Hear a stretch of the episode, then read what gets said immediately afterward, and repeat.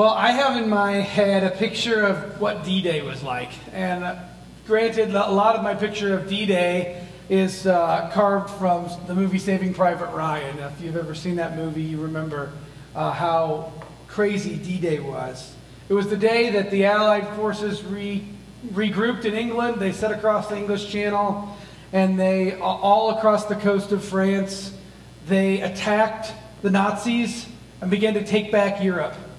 And really, a lot of historians point out that D Day it was so significant because it was the day when really the battle was won.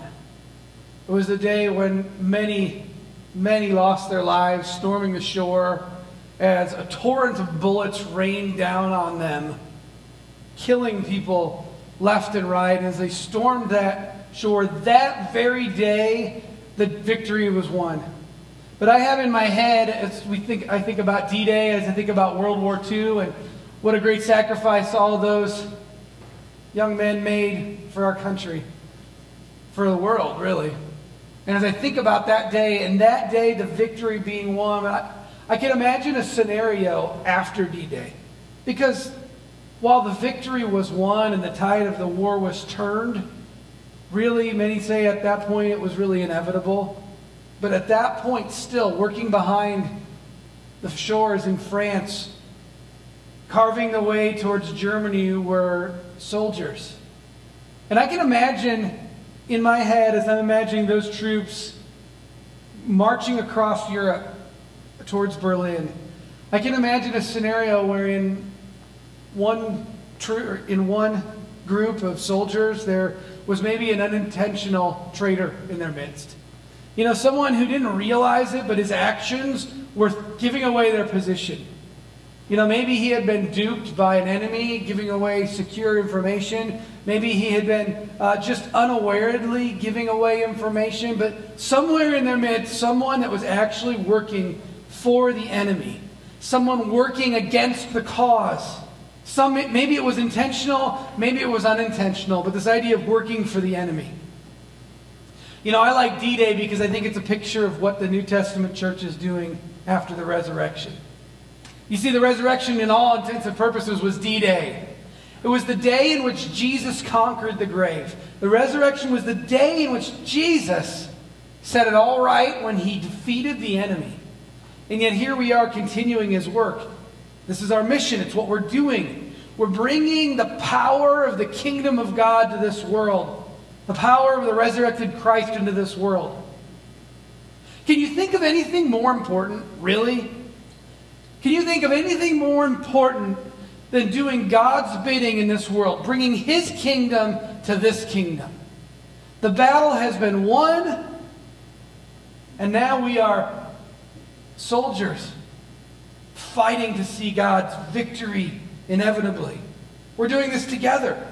But what if someone in our own midst was working for the enemy? What if you or I were inadvertently working for the enemy? That's the question that we face when we get to Acts chapter 5. Now, we've been in Acts for a while. I think this is message 12 or 13 in the series. Um, we're slowly plodding our way through. And let me just give you a big picture of where we've been to remind you where we're at in Acts. See, up to this point, things have been going really well in the church, especially internally. Um, so you remember in Acts chapter 1, Jesus ascends. He gives them a mission. Remember that? He says, he gives them a mission. He says, You'll receive power when the Holy Spirit comes upon you. You'll be my witnesses. And he sort of sends them out. He, he reiterates the mission that he had given them at the end of the Gospels. And so Jesus ascends into heaven, and then the very first thing we see happen is the day of Pentecost. The Holy Spirit comes and He fills them and He indwells them and He, he fills them with His power to do His work. And so in the Gospels, we saw people coming to Jesus, and now in Acts, we see them coming to Jesus through the work of the church.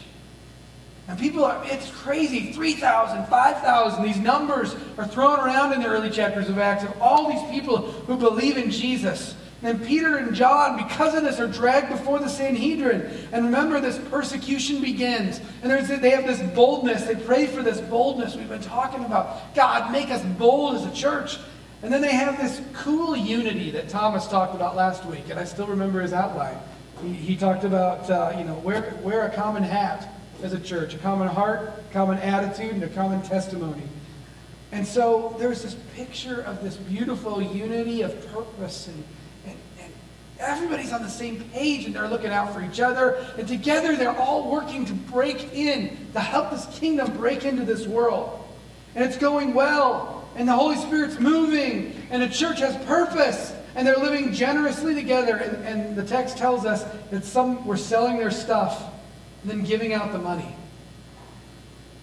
for each other. And Barnabas is a guy that illustrated this. Look at, I started in chapter 4 because I think it's important for the context of what we're talking about. Joseph, a Levite from Cyprus, uh, who the apostles called Barnabas, which means son of encouragement. Okay, so we get this kind of background on, on Barnabas. And, and Barnabas sold a field he owned, and he brought the money and he put it at the apostles' feet. Whether Barnabas is a Levite actually owned a field, it's hard, hard to tell. He was from Cyprus, uh, but he, he may, this may have been a grave plot. But the point is, he took something of his, he sold it, he trusted the apostles, he put the money at their feet, and he said, Use this for the glory of the church the glory of Jesus through and in the church. And so Barnabas got it.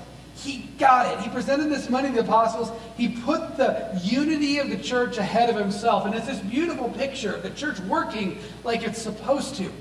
And uh, man, I wish I could tell you some of the stories about how the people from Waukee Community Church are helping each other. Some of them are confidential, some of them are not. But man, it's cool to see this here in our midst. And we get it, you know. We get this idea. And Barnabas got this idea. He got it. He put this, put the unity and the, the glory of Jesus through the church. He put it above his own needs. And he's willing to sacrifice his stuff for the church. It's really kind of a utopian picture of the church up this point. And so, what Luke wants us to know is that the church is going to encounter their first problem internal problem. Not everyone was unified in this kingdom breaking. Someone was in it for themselves. Someone was, in essence, working for the enemy. Maybe unintentionally, maybe intentionally. And what we're going to find out is that the church of Jesus Christ is way too important to be inadvertently working for the enemy. Have you ever wondered if that was you? Maybe someone who's inadvertently working for the enemy? Have you ever wondered that? Or stopped just thought, you know, we can, we can look around us and we can say, oh, maybe that person's working for the enemy, or that person, or that person. But how about you? Have you ever thought maybe you inadvertently were working for the enemy? Today, I want to use this passage in Acts chapter 5 to help us avoid that. To help us as a church avoid any of us working for the enemy. And I know some of you are going to fall over. I only have a two point sermon today. And so uh, it's not a three point. Thomas, great model of a sermon last week. I only went with two. Um, but to avoid working for the enemy, that's the question we're asking. And, and here's the, the first thing you need to know. To avoid working the enemy, you need to root yourself in the holiness of God. You need to root yourself in the holiness of God. So when we get to Acts chapter 5, you know, we set this context these people in the church are selling their stuff, and Barnabas sacrificially gives. And as a result, I'm sure that, like, Barnabas would have made the flyer in our bulletin today. Good things are happening, you know, at the first church of Jesus, right? Good things are happening. Look at this. And uh, as a result, I'm sure that Barnabas received a lot of praise. Barnabas received, you know, a lot of, wow, that's great, way to go. Ananias and Sapphira talk, and they follow the exact same pattern. They say, hey, we can do this. They sell a field. Ananias brought it to the apostles' feet, just like Barnabas. That's why these it's so important to not get distracted by the numbers in your Bible. Sometimes that five is not just a whole thought break. Remember, there are no numbers in the original uh, book of Acts. So, you know, so just take those out sometimes. And look, look at this. Barnabas did it. Ananias and Sapphira follow the exact same pattern, except they hold back part of the money. Verse 5 Now, a man named Ananias, together with his wife Sapphira, sold a piece of property, with, just like Barnabas. With his wife's full knowledge, he kept back part of the money for himself, but brought the rest and put it at the apostles' feet. Ananias clearly lied when he set the money at the feet. He clearly lied. And so what happens next is Peter calls him out. Peter calls him out. He says, Okay, Ananias, what are you doing? He gives Ananias a chance to fess up, and then Ananias drops dead. Wow. Really? I mean, okay, this is bad, right? I mean, he lied about how much money he brought, or he brought a gift, and, and he lied. And Peter says, you know, hey, this was this your, this was yours to begin with. Peter says, and he says, you could have given whatever part of it you wanted, but why did you have to lie and say it was the whole thing? And honest, that's bad. But really, we sit here and we go, really, Dave? Really, Luke? Really, God? Is that bad enough for capital punishment? I mean, seriously? It's a lie. It's like a half truth. We'd all feel better if, you know, Peter just maybe slapped him in the face and humiliated him and sent him home. That would make us all feel better. But Ananias drops dead. And one thing that we come across when we wrestle with this passage is it demonstrates that we do not have a comprehension of the holiness of God. We just don't. We do not have a comprehension of the holiness of God. Holiness means one set apart. That's what holiness means. It, it's used in, in, in terms of God when we talk about God being separate or different from us. A lot of times we think of holiness as being perfection, but that's not really the idea of holiness. The idea of holiness is separate from his creation, special. It's to be revered. And the enemy tactic then is to make us forget who God is. We forget his character. We forget that he is holy. We, the opposite of holiness is common. Commonness is the opposite of holiness. It's just plain and ordinary. But God is set apart. He's special. He's unique. He's holy. We tend to make God in our image rather than making us in His image. The Bible tells us we were created in God's image, but we love to flip it around. We love to say, okay, God, I'll make you like the God I want you to be. A lot of us like to think of God as grandpa. You know, I, uh, my grandpa died when I was six years old, so I don't have too much memory of him, but uh, I remember running up to him and picking me up and throwing me in the air and swinging me in a circle, and I knew with grandpa there was nothing I could do wrong, you know? Like, as a six-year-old, I got that. Sometimes we like, that's our picture of God, the grandpa in the rocking chair that just pats us in the back and says, oh, sonny, it's okay. Don't worry about it. No problem. This idea that God is only love, that He's only grace. But we must be careful not to take one of God's attributes and blow it out of scope. We must be careful not to make Him something we just want Him to be. It's a dangerous thing to read Scripture through our lens. This is why I talk about this all the time. How do we interpret Scripture? We interpret Scripture in context of Scripture. So we read it, we interpret Scripture through the lens of the Holy Spirit working in our lives, and a lot of people are content to stop there. They say, okay, I found the verse I want, so I can do what I want. Yep, check, check, God, you told me. Yes, I can do that. Sweet, I can do what I want. And that's why the church is so important in our lives. So we don't just make the Bible say what we want to say. Other believers come around us and they affirm that. That's how the church works. We tend to throw all that out the window and we go, God, I'll just make you like I want to feel about you and then it'll be all great. It's a dangerous thing. God's character remains constant, Old Testament to New Testament. So a lot of people would argue that there are two gods. They would argue that the Old Testament God is very different than the New Testament God. In the Old Testament God is a God of slaughter and vengeance and wrath, and all these people died when you read through the Old Testament. And uh, but the New Testament is Jesus, you know, and they get this idea. Like in the Old Testament, they go to a passage like Joshua chapter 7. Uh, after the Israelites conquered Jer- Jericho, God said, destroy everything. But Achan, this one just normal dude, hid some stuff and dug a hole under his tent, hid some stuff, didn't destroy it, kept it. And as a result, God called him out. A whole bunch of Israelites were wiped out. And Achan's whole, basically, Achan and his entire family were wiped out because of this act of disobedience. And we think, well, that's God of the Old Testament. The God of the New Testament's more like John chapter 8, where Jesus meets the woman caught in the act of adultery. And, and, uh, and he says, Where are your accusers? Remember that picture? And the accusers just drop away, and he says, Go leave your life of sin. I don't accuse you either. And it's like, see, there's two very different gods. There's an Old Testament God and a New Testament God. The problem is those people forget about Acts chapter 5. I mean, here we see a God who is holy. He's separate. He's different. It's hard to argue that. Now, why would God be this way? Why not just a slap on the face? Why not just a slap on the wrist? I think we get a good picture of this if we would flip back to the Old Testament, and I'll just tell you about it. You don't need to flip back there, but in 2 Samuel chapter 6, there's this crazy story of King David. King David wants to bring the Ark of the Covenant up to Jerusalem. You might remember this story. Uh, the Ark of the Covenant was a, a place where the holiest things were held in the temple. It was a representation of God's very presence, was this ark.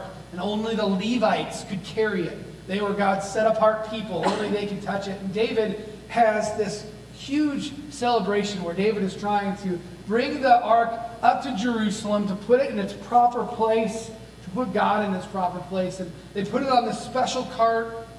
And while the cart and the horses are, are drawing the Ark of the Covenant up to the city, the, the cart stumbles and the ark starts to fall. And one of David's companions, Uzzah, doesn't want the ark to fall, so he puts up his hand to hold the ark.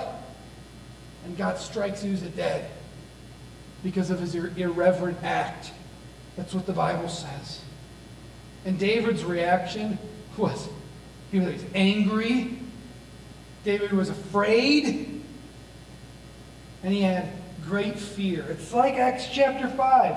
When Ananias heard this, he fell down and died. Great fear seized all who heard what happened. That was David's same reaction. So, how does Uzzah and that relate to what's happening here? Well, there is this idea laced throughout the New Testament that is coming manifest here in, Acts chapter 5. And then the idea here is that the temple in the Old Testament was represented by a tent, the tabernacle, or later structure of which the, the, the Ark of the Covenant represented the essence of what the temple was. In the New Testament, the temple is the church. Not a building, but the people. Paul says, Don't you know that you yourselves are God's temple? God's Spirit lives in you. If anyone destroys God's temple, God will destroy him, for God's temple is sacred, and you are that temple.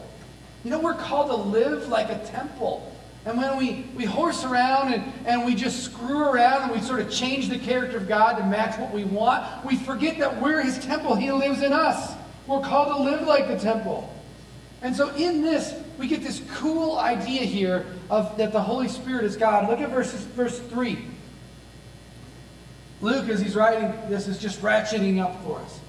Ananias, how has Satan filled your heart that you have lied? Who did he lie to? Not to the apostles, not to the church.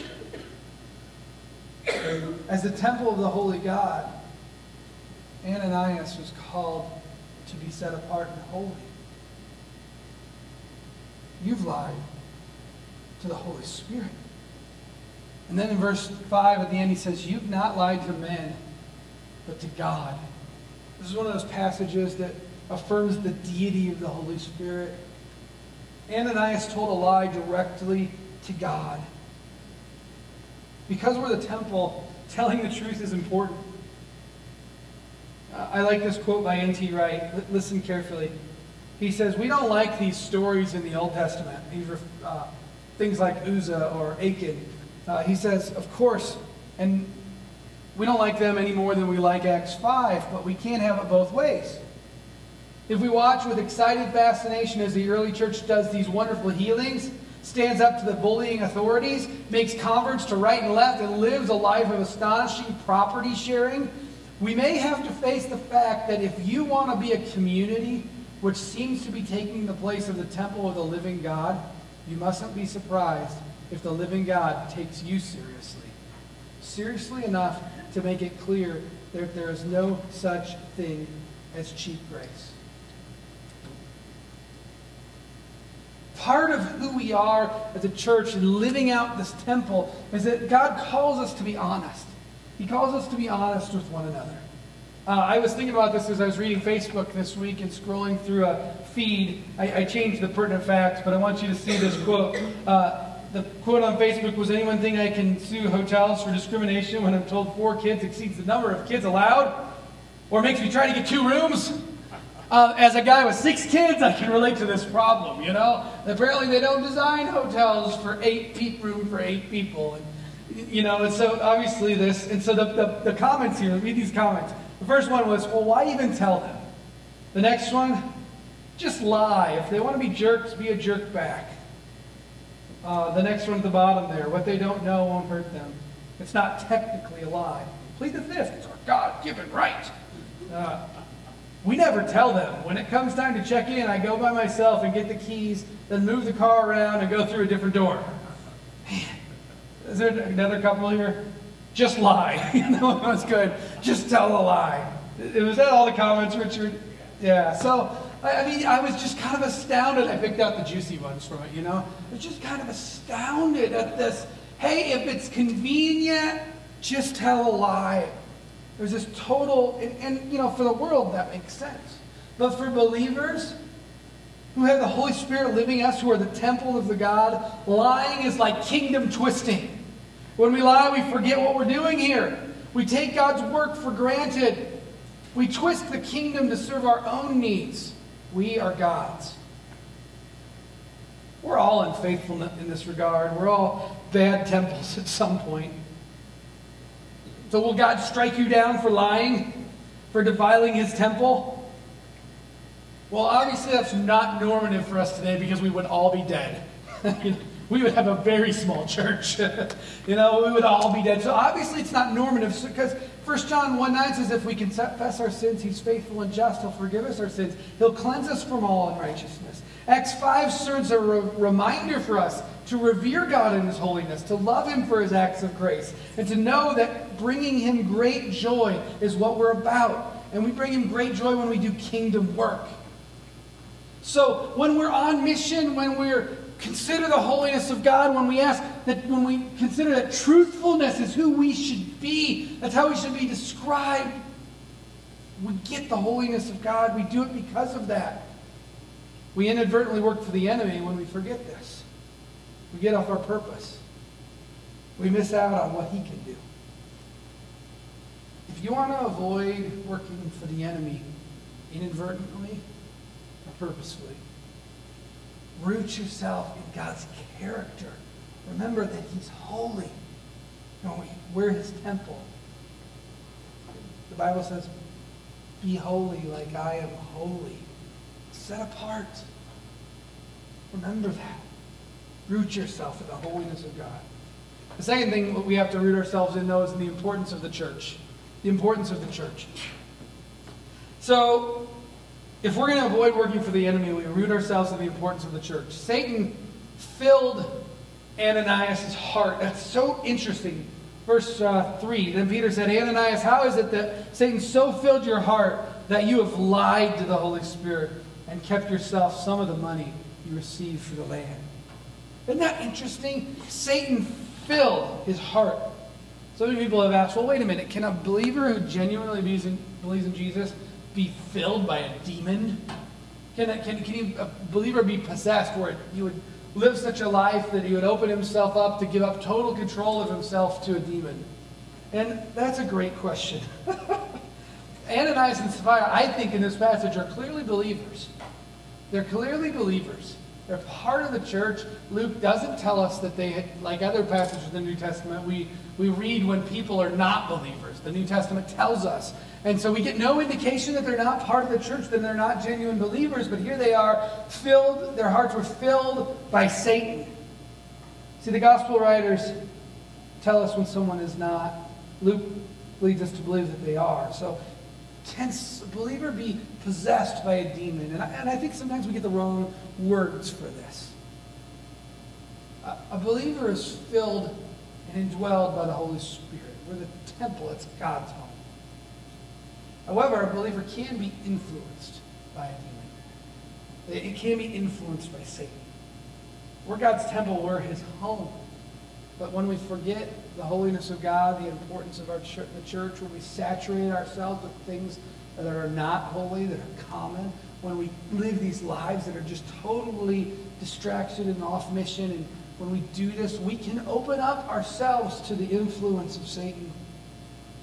Ananias got caught listening to the voice of Satan. The church is something we are together. When we inadvertently work for the enemy, when we forget our mission. And it's easy to just make it into a church into a thing we do, isn't it? When we do this, we work for the enemy. We perpetuate the lie that the church is about something else than what it is. Being the temple takes intentional living. This is the end of Blossom. We talk about blossom, believe, love, obey, serve, multiply. So, what do each of those things mean? Well, when we get to the M, multiply, what does it mean? Well, we've talked a lot about how, how multiply means send, go, wherever you at, your field, your work, your, you, you know, your neighborhood, your little league team, your soccer team, whatever you do, your, wherever you are, you are sent talk to people about Jesus. But the other aspect of multiply, and it's part of our mission, is invite. This is one of the reasons why we're encouraging you to give someone that little flyer uh, and say, come to Easter Sunday. Uh, most people want to go to church sometime on Christmas or Easter, right? What a better opportunity to bring them in and, and, and introduce them to the family of Christ and let them hear the gospel, this good news of Jesus. Uh, man, I'm excited. I've got a couple neighbors I'm handing these things out to. I would just encourage you all to do the same thing. It's part of it. It's going out and it's bringing back into our family. It's part of the mission. Now, this is not about status. Ananias and Sapphira wanted the church to be about status. They wanted it to be all about them. They wanted to look really good. They wanted to be part of the church. They wanted to have the status of someone like Barnabas, really generous. They wanted their money too. They wanted it all. They wanted to give their money away and have their money. They were downgrading the importance of the mission of the church. It was like D Day. They forgot that the victory had been won, but now they were sort of mopping up afterwards. They forgot that they were trying to, the mission of the church is to bring people into the kingdom because we're bringing God's kingdom here. They forgot it. They got it on status. It's like people who join church because they need more you know, contacts for their business. you know, it's like people who join a new church because they've exhausted the old church's con- it's about status. It's about I want to be in a position of power so I can have a position of status. And we miss church when we think about it that way. Ananias and Sapphira were willing to lie directly to God. And then they plotted together to do that. Verse 2 tells us clearly that they got together and planned this. And then in verse 7 to 9, when Peter is talking to Sapphira, he says, about, about three hours later, Ananias' wife came in. Not knowing what had happened to her husband, Peter asked her, Tell me, is this the price you paid? Is this the price you and Ananias got for the land? Yes, she said, that's the price. Peter said to her, How could you agree to test the Spirit of the Lord? Look, the feet of the men who buried your husband are at the door. They'll carry you out also. And this really isn't about money. Let's just be clear on that. This is not about if you don't give more money to God, God will strike you down. this is not what this is about. This is about mistaking the purpose of the church as a symbol of status. Peter says, do what you want with the money. Don't use the church to accomplish your ends. The church must service me, so many people say. Was listening to the radio. Um, uh, and it was a it was a show where people were debating about the new pope. You know, who should the new pope be? And uh, they were discussing, and one of the panel people panel said the pope ought to listen to the people who elected him and change all these things that they want changed. And one of the other people on the panel stopped and said, um, "I'm not. The Catholic Church is not a democracy. the pope's job is more important than that." I thought, oh, you know what? That's a good reminder. The church is not a democracy where we come in and we say, I'm going to wield my power and influence to get things my way, the way I want. No, the church is about being on a mission to bring God's kingdom to this world. I'm still trying to figure that out. How do we do this in a culture that's all about me? We, the church, set aside our wants and we meet the wants of others. It's hard. It's really hard. But if we're going to be on mission together to accomplish this, we must set aside our wants and our desires and our felt needs and all these things and say we are on a mission to bring glory to God. You see, the church is important. You must understand it's not God's chosen vehicle. I mean, it is God's chosen vehicle to save the world. We must understand that. And there's a warning to those who are not on mission. Verse 10. Look at the reaction. Verse 10. At that moment she fell down at his feet and died. Then the young men came in and finding her dead, carried her out and buried her beside her husband. Great fear seized the whole church and all who heard about these events. Fear is awe.